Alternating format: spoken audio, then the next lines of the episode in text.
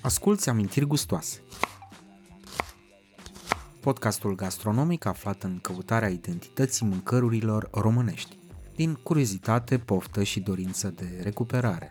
Vorbim la cald despre origini balcanice, incursiuni vestice și legături cu spațiul oriental, alături de invitați echipați cu ale, tigăi, doctorate sau amintiri de mese copioase. Gazdă experimentată, Cosmin Dragomir, istoric culinar, cotrobăie prin cămări și bate cu clauri după rețete și oameni de neuitat. Podcastul Amintiri Gustoase ajunge din căști în bucătăriile noastre cu susținerea Electrolux România.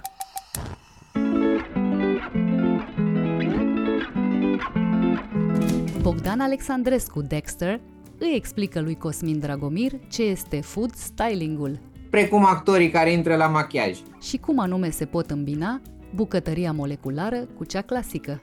Dacă faci, nu știu, un gel de gălbenuș pe care îl pui peste o uh, spumă de bacon, dar sub ai uh, o bucată de carne sănătoasă gătită 16 ore la cuptor, nu faci nimic altceva decât să concentrezi gusturile și să-i oferi clientului o explozie de arome pe care ar fi întâlnit-o mult mai greu, ar fi trebuit să mănânce mai mult. Și asta e foarte interesant, că creierul e foarte ușor de păcălit din punct de vedere cantitativ dacă tu condensezi gustul. Invitatul nostru ne introduce apoi în culisele unui restaurant românesc din Paris, ale unui concept culinar, neonostalgia, și ale specificului nostru gastronomic, Romania Land of Plenty. Amintiri gustoase, un podcast pentru pasionații de călătorii gastronomice, parte din platforma culturală Cronicar Digitali. Salutări dragilor și bine ne-am regăsit pentru un ultim episod din acest sezon și din acest an. Ne apropiem de Revelion, suntem în pline sărbători, deci în general mese festive și bă, cu bucurie aș vrea și eu să fac un episod festiv. Îl am lângă mine pe Bogdan Alexandrescu, alias Dexter, poate îl știți mai mulți după acest nickname. Salut Bogdan, mulțumesc mult tare șef că ai acceptat invitația mea. Salutare Cosmin și mulțumesc din inimă pentru invitație. Trebuie să recunosc că sunt super încântat să particip la podcast pentru că am ascultat cu mare drag episoadele anterioare și sunt uh, foarte, foarte încântat să avem această discuție relaxată, dar totodată mega educativă. Să sperăm. Uh, de relaxare asta e, asta e clar. Uh, ești șef, ești food stylist și citeam o chestie foarte interesantă în biografia ta, paid forward activist. Aș vrea să-mi explici așa un pic uh, cu ce se mănâncă treaba asta. E vorba despre o stare de spirit și cumva de um, a da înainte din cunoștințele pe care le-ai acumulat ca să faci loc pentru noi cunoștințe uh, și cumva ajute pe alții ca să te ajuți pe tine. E vorba de uh, tot felul de componente din astea de voluntariat pe care trebuie să le faci în momentul în care ai un cuvânt de spus în domeniul tău Uh, pentru că știi cum e, binele ți se, ți se întoarce înzecit. Faci, lucru, faci lucrul acesta tot timpul, nu doar în această perioadă în care cumva, nu știu, uh, noi toți suntem mai, mai generoși contextual așa. Într-adevăr, încerc pe parcursul anului să îmbin uh, cumva Uh, munca cu uh, acțiunile astea de voluntariat și, spre exemplu, în anii trecuți am uh, gătit cu niște DJ de renume internațional, cu Seth Troxler, cu Loco Dice, care au venit în România și am gătit pentru copii de la centre de plasament. Am fost la cantina Grivița și am gătit pentru cei mai puțin norocoși. Am participat la tot felul de campanii în astea. Când e o campanie în care pot să contribui cu ceva, I'm in. Bun, șef, știm ce înseamnă. Uh, care e treaba cu food styling-ul? Ce înseamnă, uh, ce înseamnă food styling? Ce, ce presupune lucrul ăsta? Food styling-ul este o știință relativ nouă care s-a dezvoltat așa pe plan internațional în ultimii 10-15 ani. Bineînțeles, ea are rădăcinile cumva în anii 80 când lumea s-a apucat să aranjeze frumos uh, mâncarea pentru reclame, când uh, probabil ilustratorii care făceau postere și desenau reclame au intrat așa într-un mic uh, șomaj tehnic și de când a evoluat știința fotografiei, a fost nevoie de oameni care să aranjeze mâncarea pentru filmări, pentru sesiuni foto, astfel încât să arate bine pe ambalaj. Asta nu înseamnă că minți, decât dacă ai un nivel de pregătire destul de jos, dar spre exemplu, să luăm un burger, un burger pozat, uh, nu știu, dintr-un unghi ciudat de sus sau din laterală, nu-i vei vedea toate elementele și creierul uman nu o să perceapă ce conține și de aia trebuie să vii cumva să le bibilești, să le faci așa pe leere, să se vadă foarte bine salata, sosul, brânza, maioneza, chifla, susanul de pe chiflă să fie perfect. Cumva pornind de la expresia că mâncăm cu ochii, aranjezi mâncarea astfel încât uh, ochiul să o perceapă într-un mod cât mai natural, pentru că se spune că ochiul uman e cea mai performantă cameră de uh, luat vederi și simte artificialitatea. Deci, practic, aranjezi mâncarea, o cosmetizezi astfel încât să dea bine pe cameră. Precum actorii care intră la machiaj. Șef, trebuie să recunosc că am văzut în discursul tău Uh, spre comparație cu alții, alți bucătari din România, uh, am observat în discursul, uh, discursul tău că este ceva mai aplicat științific. Te duci în niște zone de chimie, să spunem, în niște zone moleculare. Știu că ai făcut și niște cursuri și o să te rog să ne vorbești un pic despre ele în Franța cum e treaba asta? Mâncăm, gătim și cu microscopul, gă, desenăm uh, un dish uh, de molecule. Eu la chimie am fost praf și pulbere, să știi. Sincer și eu și cred că tocmai de asta am vrut să uh, exploatez și să aprofundez această latură. Nu gătim cu microscopul, spre fericirea noastră, tot la tigaie încinsă de fontă și la mult unt ne rezumăm, însă sub microscop ne uităm la procesele din spatele gătitului uzual. Uh, și asta e foarte interesant. Într-adevăr, am uh, fost norocos să fiu selectat la cel mai complex masterat în uh, gastronomie din lume. Este organizat de Le Cordon Bleu și Universitatea din Reims, din regiunea Champagne. Și acolo am avut onoarea să am ca profesori oameni care au câștigat premiul Nobel pentru descoperirea celui mai recent organ din corpul uman, este organul vomeronazal, e o chestie pe care o avem în cerul gurii și e foarte interesant că e poziționat acolo ca să fie cât mai aproape de creier și este un organ care decompune uh, moleculele volatile, uleiurile volatile din uh, mâncare în momentul în care mestecăm și transmite creierului informația uh, legată de aromă și printre profesori l-am avut și pe Hervetis, care este părintele bucătăriei moleculare. El este cel care tot în anii 80 a inventat uh, tot ce înseamnă aditivii sănătoși din mâncare, a descoperit tot felul de procese și a lucrat strâns cu Heston Blumenthal și cu mulți alți șefi într-o uh, promovare a gastronomiei moleculare. Și chestia asta cu gastronomia moleculară e interesantă pentru că, deși în ultimii ani, deja oricum e perimată, e old school,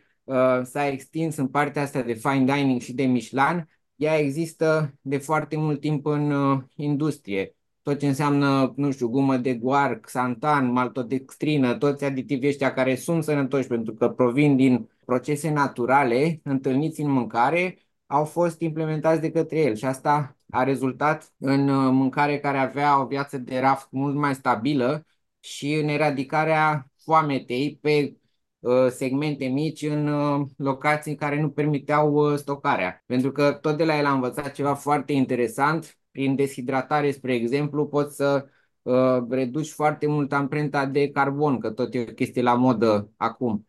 De exemplu, dacă, nu știu, cari trei tiruri de morcovi, dacă îi deshidratezi și apoi îi rehidratezi fără să piardă absolut nimic din componentele lor nutriționale și nutritive, poți să reduci totul la o lădiță și jumătate. Adică sunt niște procese interesante în spate și uh, pot ajuta la soluționarea anumitor probleme legate de foamea asta globală, că suntem din ce în ce mai mulți pe planetă și mâncare din ce în ce mai puțină. Da, e foarte interesant. Chiar vreau să te întreb un pic mai aplicat de să te întreb despre aplicabilitatea bucătăriei moleculare Hai să ieșim din zona industrială și să mergem cumva în, în farfurie și în, în restaurant sau chiar și acasă.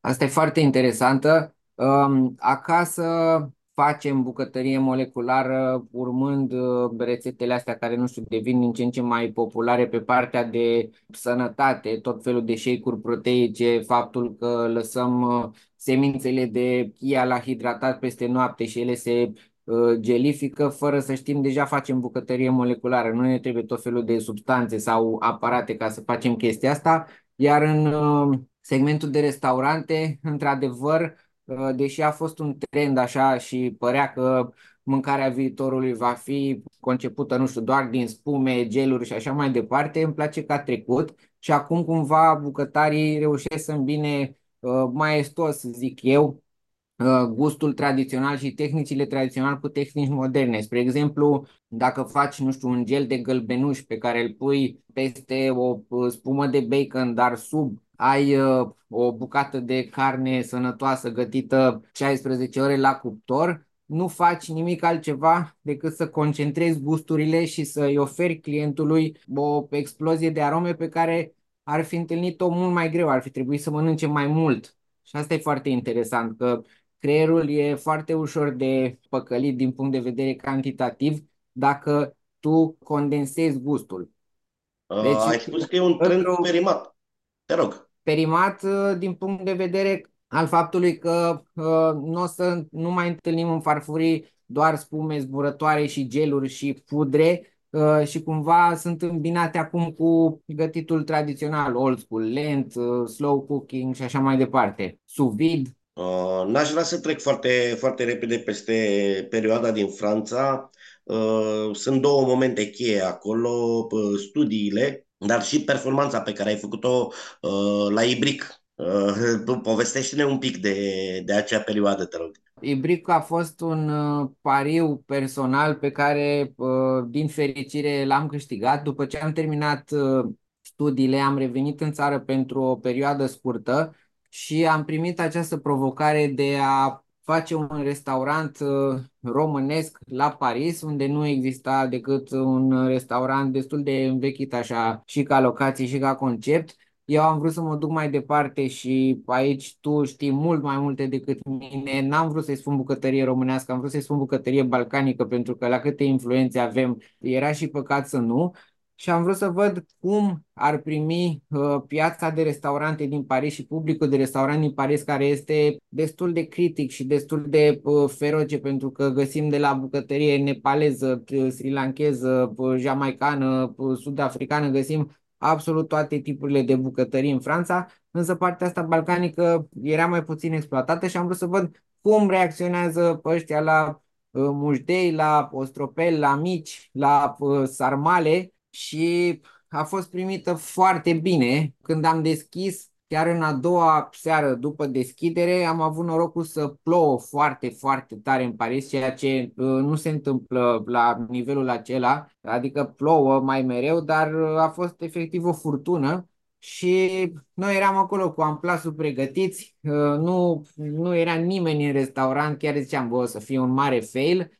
Și am avut norocul să intre un tip cu fetița lui de vreo 14 ani, plouați așa, noi ne-am gândit hai să-i oferim domnului o țuică, să-l încălzim și de la țuică am început cu mici, cu sarmale, cu icre, cu fasole bătută. Practic i-am făcut un tasting uh, doar din uh, dorința de a-l uh, încălzi pe omul ăla plouat și întâmplarea face ca Uh, acel om să fi fost Alexander Lobrano, care e unul din cei mai mari food critics din uh, Franța și la vreo săptămână după ce s-a întâmplat chestia asta cu ploaia, a făcut el o recenzie foarte drăguță și treaba a început să bubuie. Francezii au fost super încântați de uh, mușdei, de musdai, care am înțeles că cel puțin etimologic îl avem uh, de la ei și erau fascinați de faptul că uh, noi nu gătim uh, usturoiul și nu prea mâncau, ei nu prea mănâncă usturoi crud, le-a plăcut foarte mult și cam asta a fost povestea așa, long story short, a fost foarte bine primită această desfășurare și expunerea bucătăriei uh, pe care o aveam în ADN. Cred că etimologia e de fapt comună, pentru că mușdeiul e Bun, sună așa ciudat. E format prin aglutinare, e must de ai, unde ai e usturoi alium și pă, e, e latinesc, deci s-ar putea să fie o etimologie comună. Bă, e, e frumos, m-am dat și eu în stambă cunoștințele mele uh, acum. Zim ce, zim ce probleme ai avut uh, în Franța de achiziție de materie primă. Știu, de exemplu, că Leușteanu, care la noi uh, este uh, atât de frecvent și de iubit, costă o groază de bani, nu-l găsești de verde, costă o groază de bani și trebuie să te duci până în celălalt capăt al Parisului ca să, să dai de el. Într-adevăr, Leușteanu a fost una din, uh, unul din unicornii uh, ingredientelor. Uh, era 30 de euro o legătură măricică, dar totuși 30 de euro și uh, cei de la piața Ranji, de unde îl luam, îmi spuneau că dau doar la restaurante cu 23 stele Michelin și mă întrebau, erau uimiți de, tu ești străin, ai restaurant de 2 stele? Ziceam, nu, noi facem zacus, că facem alte chestii pe acolo și așa. Și pui leuștean? Da, mi-a zis, fac supă acră. Uile ușteani, erau așa, wow, ca și cum uh, faci salată de icre cu caviar, știi? E, La ăla. Uh, zim, e, uh, păreau așa că românii, știi, românii care pun în ciorbă așa câte 50-60 de euro odată.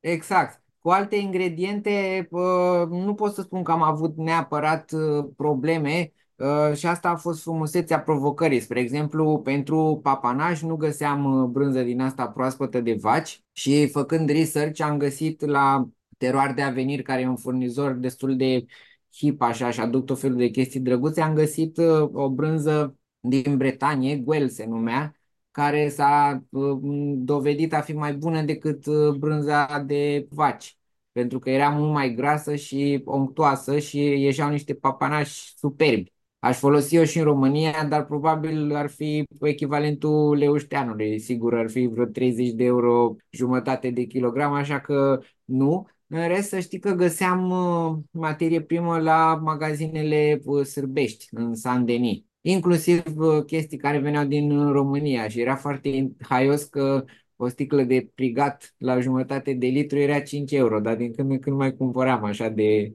amorul artei. Și pufuleții, pufuleții erau 3 uh, euro punga. Pufuleții de un leu de ai noștri. Asculți Amintiri Gustoase, podcastul gastronomic aflat în căutarea identității mâncărurilor românești. Între timp, uh, s-au, uh, între timp s-au mai mulțit inclusiv magazinele cu specific românesc, nu doar cele balcanice sau ex-iugoslave, am avut bucuria să descoper unul în uh, Copenhaga, de exemplu. Am fost și la cel balcanic, chiar, chiar eram curios. Uh, sarmale în ambele părți. Tu când vorbești despre, uh, când vorbești și gătești gastronomie românească, mâncare tradițională, o faci cumva sub umbrela unui concept numit neonostalgic. Da, îmi repet întrebarea. Cu ce se mănâncă treaba asta? Cred că se mănâncă cu uh, ancorarea amintirilor personale în uh, copilărie și în prima etapă a vieții, pentru că tot la masteratul din Paris am aflat că uh, în primii cinci ani de viață noi dezvoltăm preferințele culinare care ne vor uh, urmări sau bântui pentru tot restul vieții, așa că dacă ai prieteni, nu știu, cărora nu le place pătrunjelul în ciorbă sau nu le place ardeiul gras sau nu știu, nu le plac uh, ciupercile, e foarte interesant de făcut exercițiul ăsta să-i întreb dacă cumva au avut vreo întâmplare când erau mici care i-a făcut să nu le mai placă chestia aia și în 95% din cazuri răspunsul este da. Uh, și cumva neonostalgic apelează la amintirile astea Uh, imprimate în uh, conștiința și în creierul și în ADN-ul nostru și încearcă să le aducă în prezent, în farfurie, într-un hedonism până la urmă. Adică gustul copilăriei nu e o vrăjeală de marketing care se tot speculează așa în ultimii ani, gustul copilăriei este real și se pare că este uh, gustul care ne place cel mai mult. Și cumva asta e neonostalgic, adică aduc uh, gusturi uh, din trecut, comune sau mai puțin comune, pentru că vine și latura asta de experimentare uh, și încerc să aplic pe ele tehnici moderne, pentru că e cumva așa o rețetă fail-proof. Dar uh, atunci când vorbim de, neo, de mâncare neonostalgică, ce alegi? Alegi cea 1 sau suvidu? E o întrebare foarte bună. Cred că aici depinde foarte mult de uh, ingredienți. Să știi că de multe ori pot să le aleg pe ambele. Îmi place să mă joc cu textura cărnii și nu știu, să o frăgezez 24 de ore sub vid, dar apoi uh, nu zic nu să o prăjesc în untură și uh, este ceva fabulos pentru că avem acea reacție mai are, se caramelizează exteriorul și interiorul efectiv va fi foarte uh, moale, precum cartofii de la Mec care ne plăceau. Recunosc, e plăcerea mea vinovată, știi? Și aia sunt făcuți tot printr-o tehnică de gen, sunt sparți cu ultrasunete, sunt fierți înainte, de multe ori în uh, mediul din ăsta vidat și apoi când sunt prăjiți, de aia au exteriorul ăla super crocant și interiorul e moale. Adică nu zic nu uh, niciuneia dintre tehnici. Cred că Hanson Blumenthal avea o rețetă perfectă de cartofi prăjiți. Da, uh, triple care erau pră, nu pră, prăjiți, congelați, prăjiți iar la o altă temperatură mai mare. Iar congelați și după aia încă o dată prăjiți, da, exact. Bun, e bine, de asta mergem la, la el să-i mâncăm. E un, pic, e un pic mai complicat să-i facem acasă. Ai menționat de două ori două informații, două informații pe care le-ai învățat în Franța la cursuri, foarte interesante și te întreb, bun, ok, ce ai mai învățat acolo, că pare fabulos. Ah, am învățat foarte multe. Toată lumea mă întreabă dacă am învățat să gătesc. N-a fost un uh, curs de gătit, n-am pus mâna pe cuțit și pe mâncare. Am învățat să uh, beau mai bine și asta poate suna ciudat, dar, uh, spre exemplu, am uh, în cele două săptămâni petrecute în regiunea Șampanie, am vizitat foarte multe case de șampanie, am uh, aflat uh, fizica și chimia din spatele unui pahar de șampanie, metoda șampenoază, cum se recoltează strugurii, am făcut foarte multe field trips din astea în uh, vie, propriu zis, am și cules într-o zi. Ce am mai învățat? Am învățat despre evenimentele de lux și organizarea acestora de la, de la cei de la Potel Chabot, care sunt cea mai veche companie de catering din lume. Uh, sunt cei care organizau recepții și dinee pentru regii Franței și apoi pentru toate personalitățile mari din Franța, chestii din astea imense, gen prima nuntă din lume privată făcută la Palatul Versailles, închiriau opera Garnier cel puțin de două ori pe an și am aflat foarte multe despre organizarea și desfășurarea evenimentelor de lux puțin food writing de la o tipă, tot așa, nu mai știu ce premiu a câștigat, dar era destul de populară prin Turcia, de Met Guzei și multe alte chestii din astea legate de uh, sferele mai puțin uh, studiate ale gastronomiei și ale artei ospitalității. Poate fi România, poate deveni România o destinație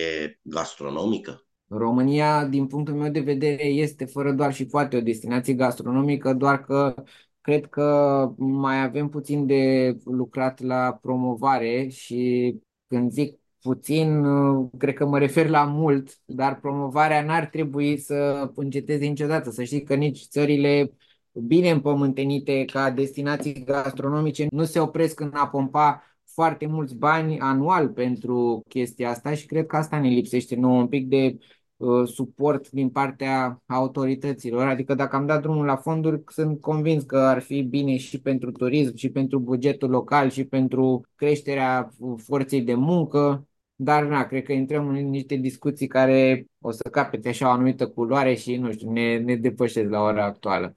Cred că am mai folosit uh, exemplu în, acest exemplu în podcast. Uh, uh, anul acesta strategia de promovare uh, turistică a Greciei a fost concentrată pe specificul gastronomic local. Și uh, exact au pompat foarte mulți bani într-o țară plină de turiști. Adică despre ce vorbim? Cu o gastronomie recunoscută la nivel mondial. E, acum am intrat un pic în detalii și am spus, bun, nu e doar suflachii și salata grecească.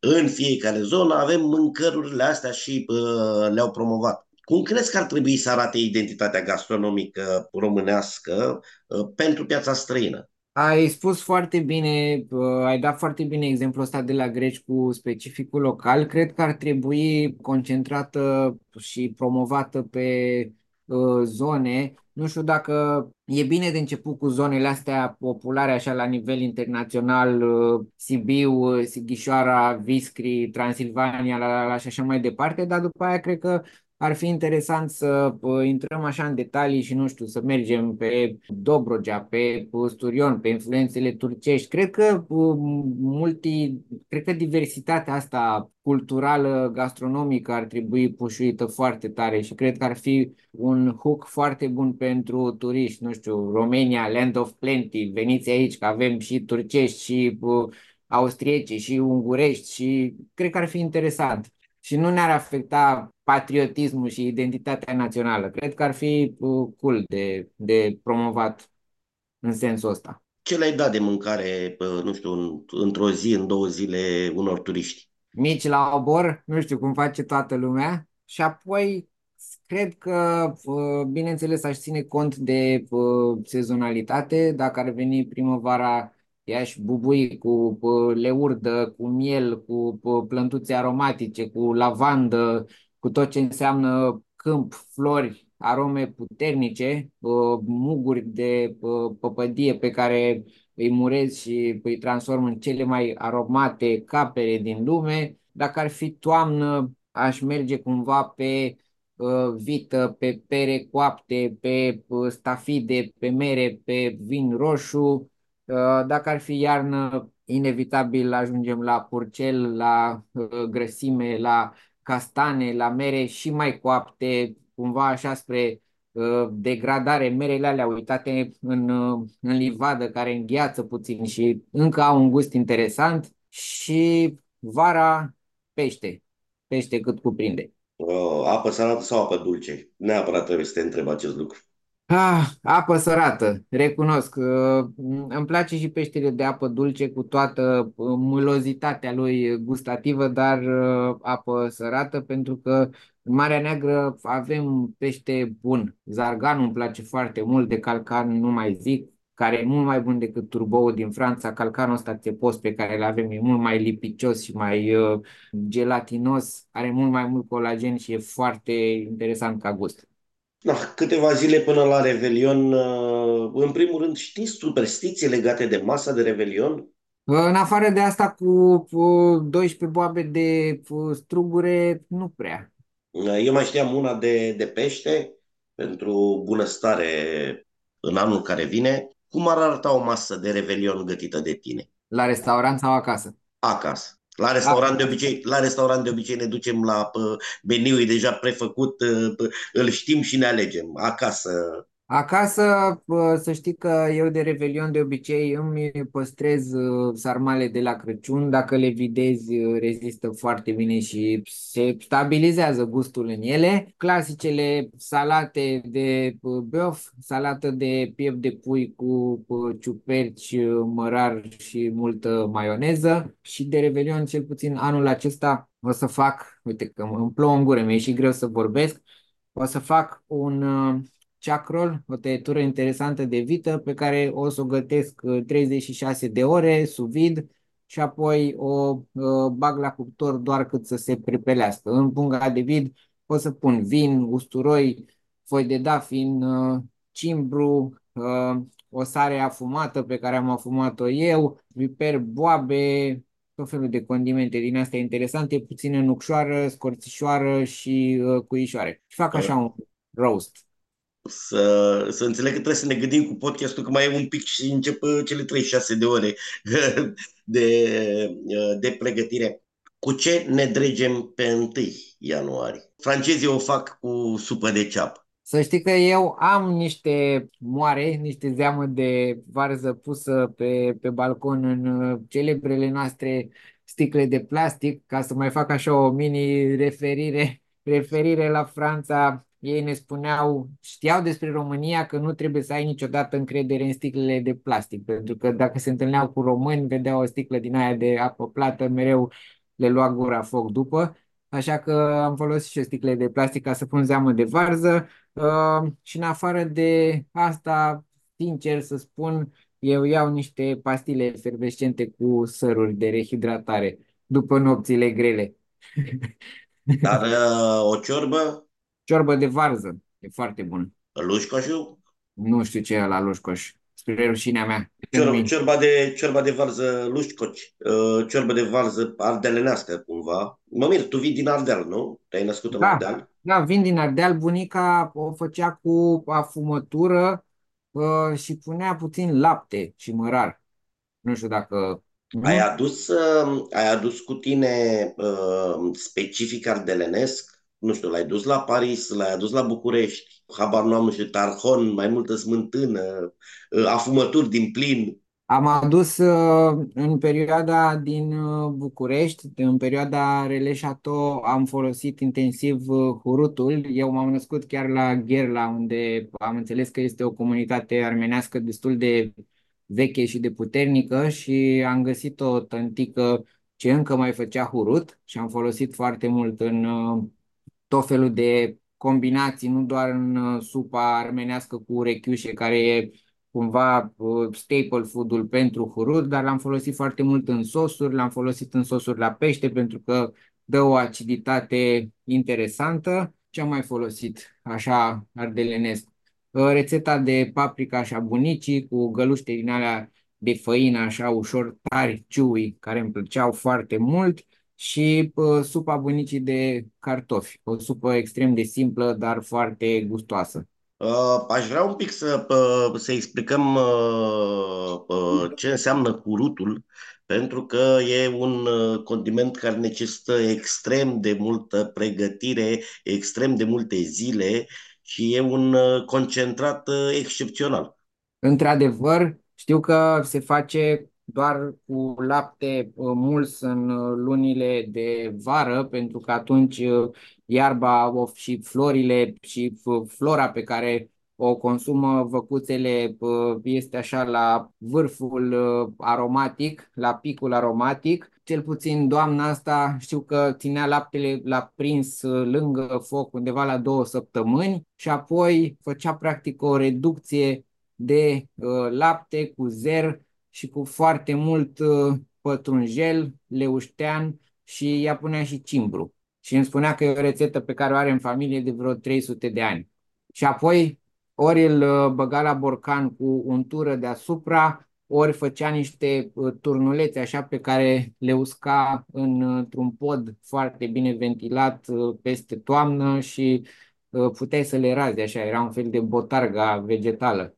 Vreau să-ți urez casă de piatră, ai făcut în acest an nunta, știu că așteptați și un copil foarte curând și uite, vreau să te întreb sau să vorbim un pic despre acest flagel al obezității infantile și ce ar trebui să facem. Wow, mulțumesc mult pentru urări și uh, e un subiect foarte, pe cât de sensibil, pe, cât, pe atât de interesant de abordat. În primul rând, ar trebui să renunțăm la prostia aia care se află în zicala românească cu termină tot din farfurie. Uh, noi, așa, din overprotection, de-a lungul decenilor, am tins să credem că um, copiii n-au discernământ și trebuie să le dictăm noi aportul de mâncare pe care să-l consume. Asta e o foarte mare prostie pe care tot în Franța am uh, învățat-o și am uh, aprofundat-o copiii au un uh, ritm și un calculator interior foarte bine dezvoltat și dacă el se oprește din a mânca și zice că nu mai poate, chiar nu mai poate și dacă o să-i fie foame, stați liniștiți că nu o să moară de foame. La fel trebuie să renunțăm și la obiceiul ăsta al meniului pentru copii, tot din considerente că, din considerentul faptului că credem că ei n-au rațiune, știi, și mergem la restaurant și zicem, vreau kids menu. Ce se află în ziua de azi în kids menu? Toate prăjelile, toate tâmpenile, pizza, uh, șnițele, cartofi prăjiți și gata, am scăpat de ei. Nu, copiii trebuie să mănânce exact ce mănâncă adulții și trebuie să fie expuși uh, încă de mici la toate gusturile și toate ingredientele pe care le consumă adulții, pentru că astfel o să-și formeze și banca aceea de arome de care spuneam că se dezvoltă în primii 5 ani de zile. Deci trebuie să lăsăm copilul și să-l expunem la cât mai multe gusturi și cât mai multe ingrediente și dacă renunțăm la chestia asta cu mănâncă tot din farfurie uh, și bineînțeles la meniul de copii care include și componenta de junk food, cred că evităm chestiunea asta și problema obezității care este din ce în ce mai întâlnită. Bineînțeles, așa tops off cu foarte mult uh, sport, mișcare și chestii care îi ajută până la urmă la dezvoltare. Zimi, fără, să, fără re, rezoluții de final de an, uh, zim cum, uh, cum ți-ai proiectat viitorul și ce planuri ai Uh, acum uh, ești în consultanță, uh, nu te mai găsim la un restaurant, poate te vom găsi, poate nu știu, poate îți deschizi, poate ai de gând să ți-l deschizi tu, dacă ai de gând să spui cam cum îl visezi. În momentul de față, într-adevăr, sunt în faza așa de inception, de plănuire, Uh, recunosc că caut și investitori pentru că pentru proiectul pe care îl visez uh, am nevoie și de sprijin din punctul ăsta de vedere, deci sper ca undeva uh, în toamna, iarna viitoare să facem un podcast de la restaurantul meu, un restaurant care îmi doresc să fie micuț, cu doar câteva mese și pentru care am conceptul și așa pe parcursul anului o să dau câteva teasere și între timp mă axez pe consultanță, pe menu engineering, pentru că și în sensul ăla am absolvit câteva cursuri și mi se pare că uh, vine în completarea expertizei mele. Uh, de asemenea, acum în ianuarie am și examenul pentru Wineset uh, Level 3. Este o distinție în somelierie pe care puțin somelieri o au. Îmi place mult, apropo de chestia asta cu știința din spatele mâncării, am extins-o și la uh, vin și la wine pairing, pentru că în afară de îmbogățirea cunoștințelor personale mă va ajuta foarte mult să uh, alcătuiesc meniuri de vin care să vină în complementul meniurilor de mâncare pe care le dezvolt pentru diverse locații și pentru că vreau să dau înapoi comunității din uh, ianuarie o să mă apuc să uh, și predau câteva ore pe săptămână la o școală de bucătari. și cam asta fac. Plus food styling și uh, proiectele comerciale pe care uh, le am pe rol. Asculți amintiri gustoase. Podcastul gastronomic aflat în căutarea identității mâncărurilor românești.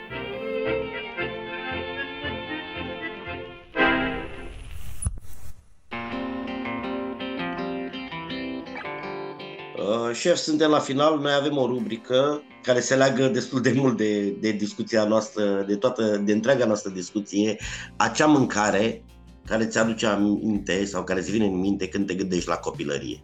E complicat, dar um, eu cumva mâncarea o asociez cu persoana, așa că aș începe cu uh, slană friptă în băț cu bunicul meu pe dealurile de la Gherla, tăiței cu zahăr și pesmet, pe care mi făcea mama când eram mic, paprikașul de pui și supa de cartofi pe care uh, mi-o pregătea bunica, o salată interesantă de țelină cu uh, iaurt și păstrăva fumat pe care mi-o făcea tot mama uh, și din partea tatălui tot felul de experimente din astea culinare, nu știu, el mi-a făcut o chestie când era mic, el îi spunea burger sicilian, era un fel de pizza combinată cu uh, burger, nu știu, el gătea așa mai trăznit și cred că de acolo am componenta asta curioasă și jucăușă pe care o aplic în, uh, în gătitul meu. Șef, îți mulțumesc mult tare de tot. Uh, îți doresc un an uh, și mai bun, sănătos, îmbelșugat și, dragilor, noi ne auzim la anul și sper că anul acesta uh, a fost plin de ceea ce peste ceva timp le vom numi amintiri gustoase, exact cum vorba aceea se numește și podcastul nostru. Vă urez tuturor la mulți ani și să ne reauzim cu bine!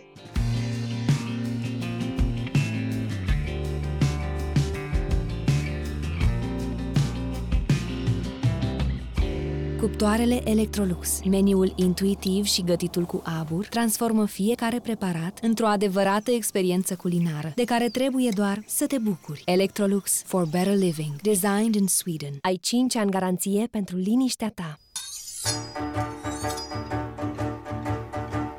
Descoperim savoarea gustului de altă dată în 100 de ani din rețete. Povești care răsfață papile gustative după ce au pus bazele bucătăriei de astăzi. În fiecare vineri afli la Amintiri Gustoase un preparat istoric numai bun de pus acum pe masă.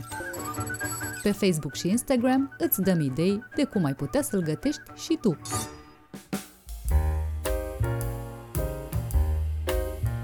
Din punct de vedere istoric, unde se jonglează cu secole și milenii, laicizarea trecerii în anul nou s-a petrecut destul de recent, în a doua jumătate a secolului al XIX-lea, înainte momentul fiind marcat ritualic cu caracter exclusiv religios. Noi consemnăm ralierea la trendul european în preajma, dacă nu chiar coincide, venirii lui Carol I în România. Deja teritoriile celor două principate purtau acest nume din 1862. Consemnăm astfel prima sau una dintre primele petreceri de Revelion în 31 decembrie 1866, perit vechi după calendarul Iulian. România a fost una dintre ultimele țări europene care au adoptat calendarul gregorian.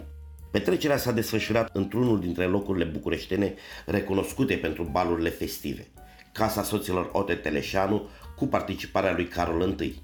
A doua zi, în jurnalul suveranului, se notează Ajunul anului nou s-a serbat printr-un mare bal la domnul și doamna Ote Teleșanu, una din tâi și cele mai ospitaliere case din oraș.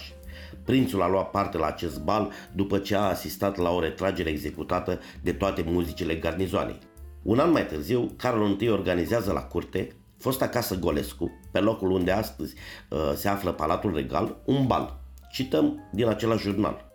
Cu prilejul sărbătoririi noului an românesc se împart daruri pentru copiii săraci în sala Ateneului, prințul îmbracă din nou 30 de băieți.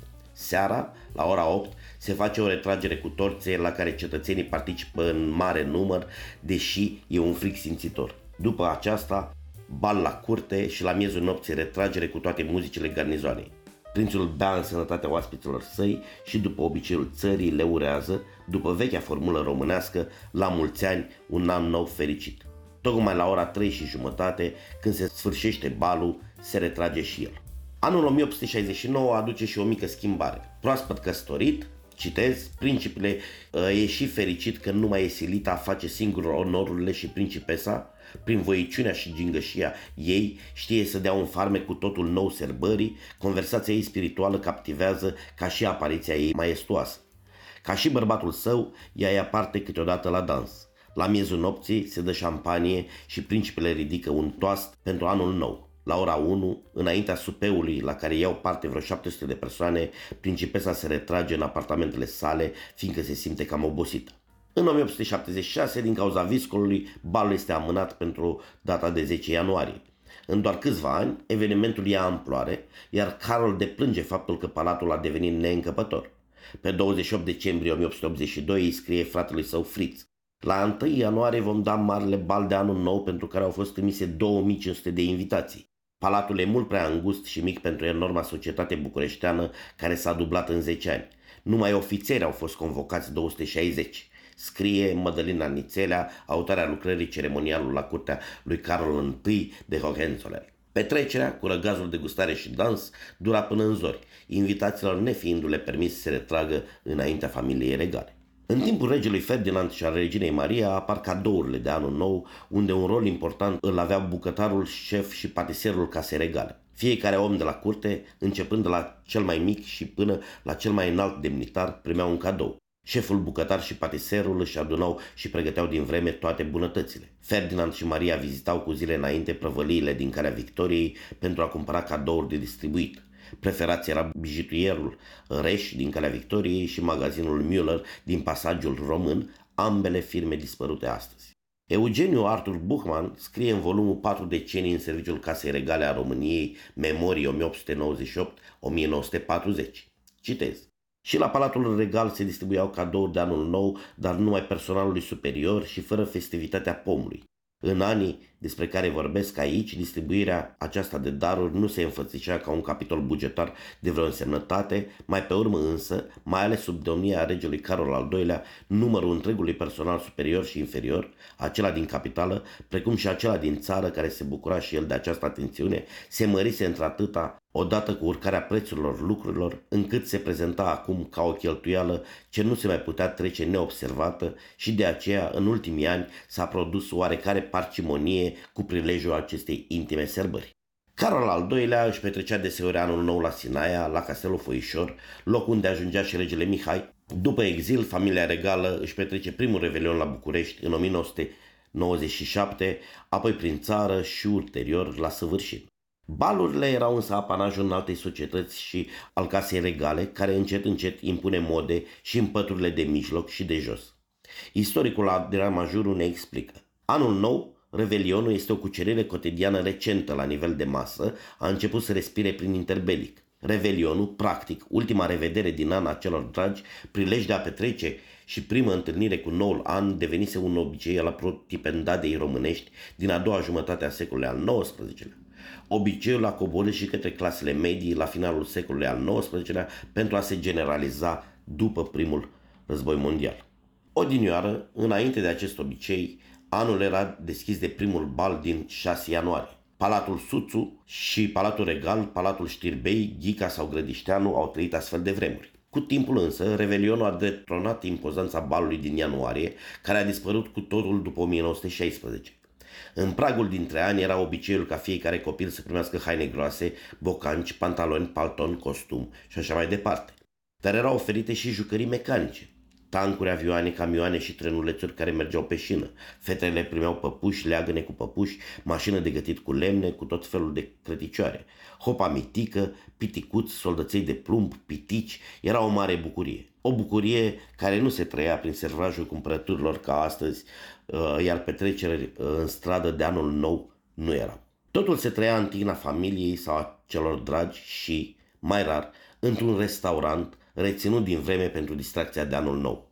Se obișnuia să ofere mici surprize celor dragi, precum trimiterea unor virtuozi la reședința acestora sau alte mici cadouri surpriză, dar și vizite făcute fără să fie anunțate. Revelionul era trăit în felurite chipuri în funcție de treapta socială pe care te așezase destinul. Dar, indiferent de aceasta, anul nou era un prilej foarte potrivit pentru socializare, cunoaștere și distracție. Mahalau a descoperit Revelionul, paradoxal, în anii puterii populare, când cei norocoși se bucurau de balurile găzduite și cu acest prilej de căminele culturale sau sindicale, de cercul militar sau vechiul palat. Cei mai mulți însă petreceau revelionul la vreun cămin cultural sau vreo cantină transformată în sală de dans. Pentru uh, aceștia nou înființatele uzine și fabrici aveau câte un cămin cultural, în regimul interbelic se numeau Atenee Populare, unde formații improvizate din muncitori mai talentați interpretau melodii la modă spre bucuria colegilor lor strânși de sindicate pentru a petrece împreună trecerea dintre ani. Această modă foarte gustată, de altfel, a dispărut la finalul anilor 70, când Nicolae Ceaușescu a hotărât primatul cântării României și a regimului său. De atunci, orchestrele muncitorești, improvizate, dar talentate, s-au transformat în brigăzi artistice, banale și forțat politizate. Revenind la povestea noastră de început, clasele mijlocii se bucureau adesea de un revelion tihnit în familie, iar uneori alături de rude și prieteni, pe când orașul Protipendadei sărbătorea de multe ori pe alte meleaguri. Plecarea la munte cu prilejul sărbătorilor de iarnă este un obicei care a apărut la nivel de masă pentru nomenclatura comunistă din regimul Deș Ceaușescu. Apoi, prin oferta turistică a ONT, plecarea a fost accesibilă și oamenilor obișnuiți. Frumusețea finalului de an s-a prăvălit într-o bizară clandestinitate la începutul anilor 80, foarte similar cu anii 50, conform lui Adrian Majuru din cartea Cum se distrau românii, odinioară. Popularitatea Revelionului petrecut la restaurant crește cu adevărat abia după al doilea război mondial. Nici Constantin Bacalbașa nu vorbește despre astfel de evenimente în volumul său dedicat Bucureștiului. El amintește doar de două mici incidente diplomatice la balurile regale. Faptul este reconfirmat și de unul dintre cei mai importanți cronicare ai Iașului, Ion Mitican, în cartea Iașul care nu mai este. Citez. Nici revelionul la restaurant nu avea importanța din zilele acestea. Seara de ajuns se petrecea de obicei în jurul îmbelșugatelor mese de familie, cu rudele și musafirii, primându-se colindătorii și urătorii, ascultându-se radioul și dansându-se. A doua zi urma uh, veselul patron al Sfântului Vasile. Sărbătorile succesive ale celor trei sfinți, Ștefan, Vasile și Ioan, și vizitele începute de la Crăciun reprezentau bucuria sfârșitului de an românesc. Revelionul la restaurant i s-a dat mare importanță abia după anii 1950. Fix la începutul anului 1950 întâlnim un caz când un personaj celebru își petrece revelionul și la restaurant, dar face o petrecere de pomină și acasă. E vorba de Maria Tănase, care era angajată la restaurantul Aro din Dorobanților, dar după program a continuat petrecerea în apartamentul unui prietene din fostul bulevard al Republicii, actual Carol I. Asculți amintiri gustoase podcastul gastronomic aflat în căutarea identității mâncărurilor românești. Măi, măi. Iar dacă am chefuit mai mult în noapte dintre ani, las aici o rețetă numai bună de dres. Kraut supe. O ciorbă nemțească pe care unii bănățeni încă o pregătesc pentru diferite mese festive. Am aflat de această zeamă de la colegul meu de călătorii prin Balcani din proiectul Balkans Tasties and More, jurnalistul Deutsche Welle Cristian Iohan Ștefănescu, născut și crescut în Oravit. Aveți nevoie de o jumătate de căpățână de varză acră, 300 de grame de porc, 250 de grame de carne de pui, care de revelion în general este înlocuită cu curcan, 300 de grame de cârnați afumați, o ceapă, un morcov, un sfert de rădăcină de țelină, 300 de grame roșii în sos de roșii, o lingură pastă de ardei, o lingură de mărar tocat, sare, piper, poate și niște boia. Restul îl știți, nu trebuie să vă explic eu cum se face o ciorbă. La finalul poveștilor despre mâncare venim cu vestea care poate aduce rețete gustoase în propria casă. În acest sezon, partenerul nostru Electrolux a pregătit reducere de 20% la toate electrocasnicele de bucătărie. La finalizarea comenzilor pe site-ul electrolux.ro utilizează codul amintiri20 și gătește ce îți face ție poftă. Eu vă urez un an nou fericit și plin de bunăstare și sper ca din anul care deja aproape a trecut să rămâneți cu multe amintiri gustoase. La mulți ani!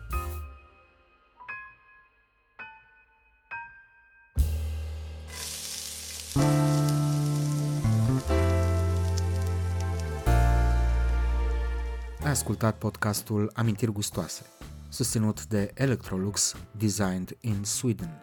De-a lungul a 100 de ani de experiență și inovații, partenerul nostru s-a preocupat să transforme gastronomia în artă și planeta într-un loc mai verde. Te așteptăm cu noi amintiri gustoase vineri, în podcast și zilnic pe Facebook și Instagram.